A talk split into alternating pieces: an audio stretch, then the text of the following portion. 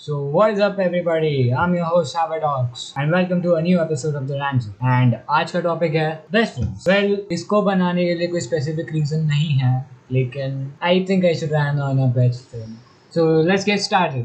इस प्राणी को जू से धक्के मार के निकाला गया और जू वाले भी न्यूज़ में बोल रहे थे कि हम इस प्राणी को नहीं संभाल सकते। नहीं, क्योंकि मतलब इसकी शक्ल एक चिंपैंसी से भी डटती है। दिमाग तो error 404 error not found and कुछ काम का नहीं है। मतलब इसे घर से भी निकाल दिया, जू से भी निकाल दिया तो ये प्राणी जाए कहा? ये प्राणी आपके घर में टपक जाता है। नहीं, बिना कोई काम के। कैसा है साले? से बोल के आ जाती। और घर में तो इसका फंडा उल्टा ही चलता है। मतलब घर वाले सोचते कि कुछ सीखो उससे लेकिन वो हमें अंदर मालूम है कि ये चिंपैंजी की टट्टी कुछ काम का नहीं और भाई इसने खाने में तो कुंभकर्ण को भी बीट कर लिया मतलब कुछ काम का है ही नहीं और बस खाता रहता पूरे दिन। और यह एक प्राणी नहीं एलियन लगता नहीं सीरियसली और पता नहीं इस प्राणी को कौन से कीड़े मतलब कुछ काम नहीं किया बीच में आके "हाँ, हाँ, कैसे भाई बहन कैसे रे?" मतलब शांति से बैठे हो और ये प्राणी कहीं से भी प्रकट हो जाएँगे। मतलब क्या बोलूँ मैं आपको? साला कभी कभी ऐसे लगता है घर मेरा नहीं, उसका है। इतना टाइम मेरे घर में रहता है। और इस प्राणी को पीएचडी ना, इतनी सारी चीज़ों में मिली है, जैसे दिमाग कैसे खाना है, जब क्रश सामने है तो उसके सामने कैसे भाभी भाभी बोल के चलाना है। बहुत कुछ भाई, मैं लिस्ट बनाते जाऊँगा और खत्म नहीं होगी वो। इन प्राणियों ने स्क्रीनशॉट लेने में मास्टर्स डिग्री करी होती नहीं मतलब हर चीज़ को स्क्रीनशॉट लेंगे तुमने गलती से फ़ोटो क्या दिखा दी?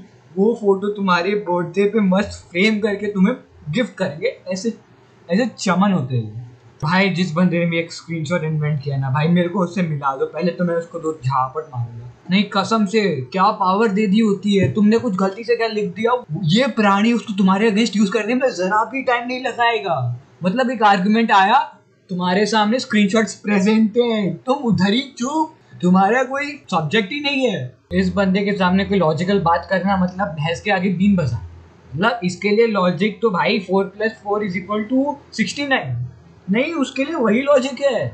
ये बंदा कभी कुछ काम करने के लिए लॉजिक यूज़ नहीं करेगा।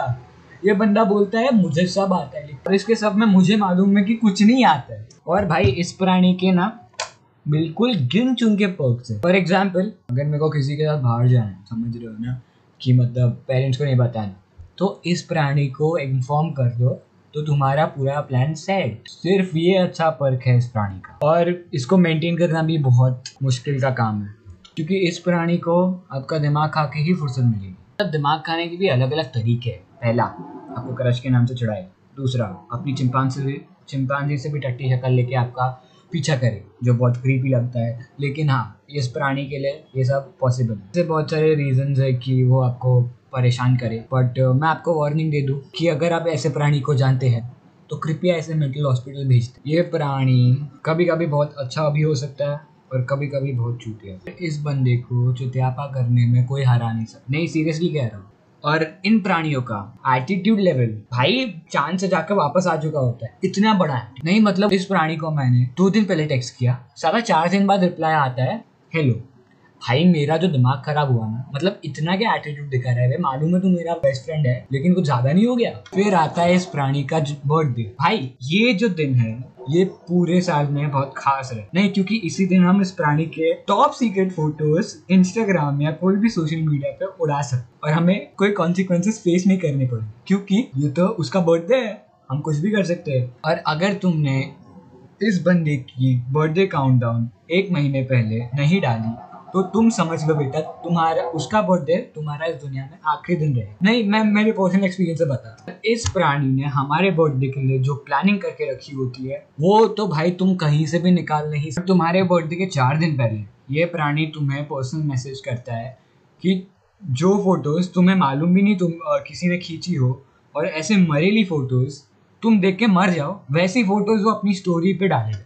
नहीं मतलब ये बंदे की हिम्मत देख रहे हो?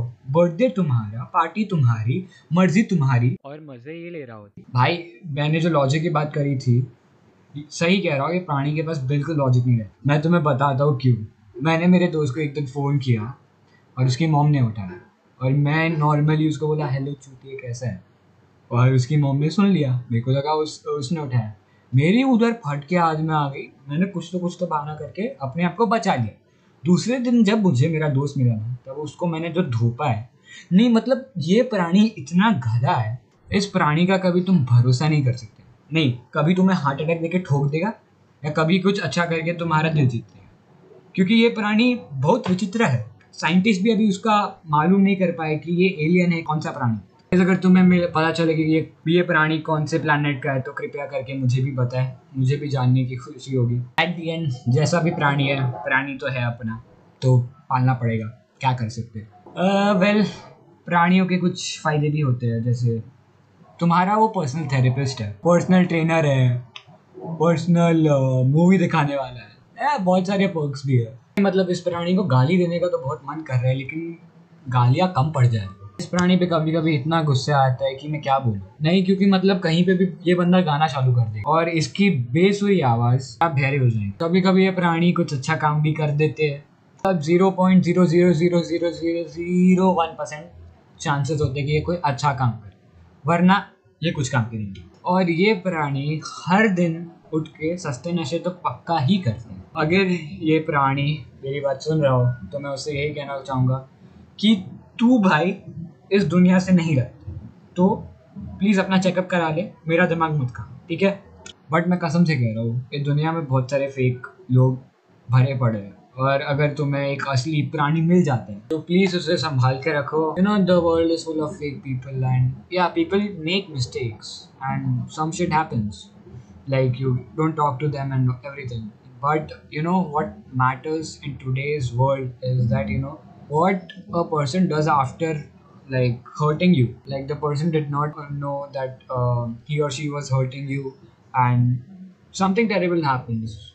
And like you know you don't talk to them and everything. But what matters is actually what they do. Do they apologize? Do they like get it up to you every day? And stuff like that. Because you know mistakes happen. It's life.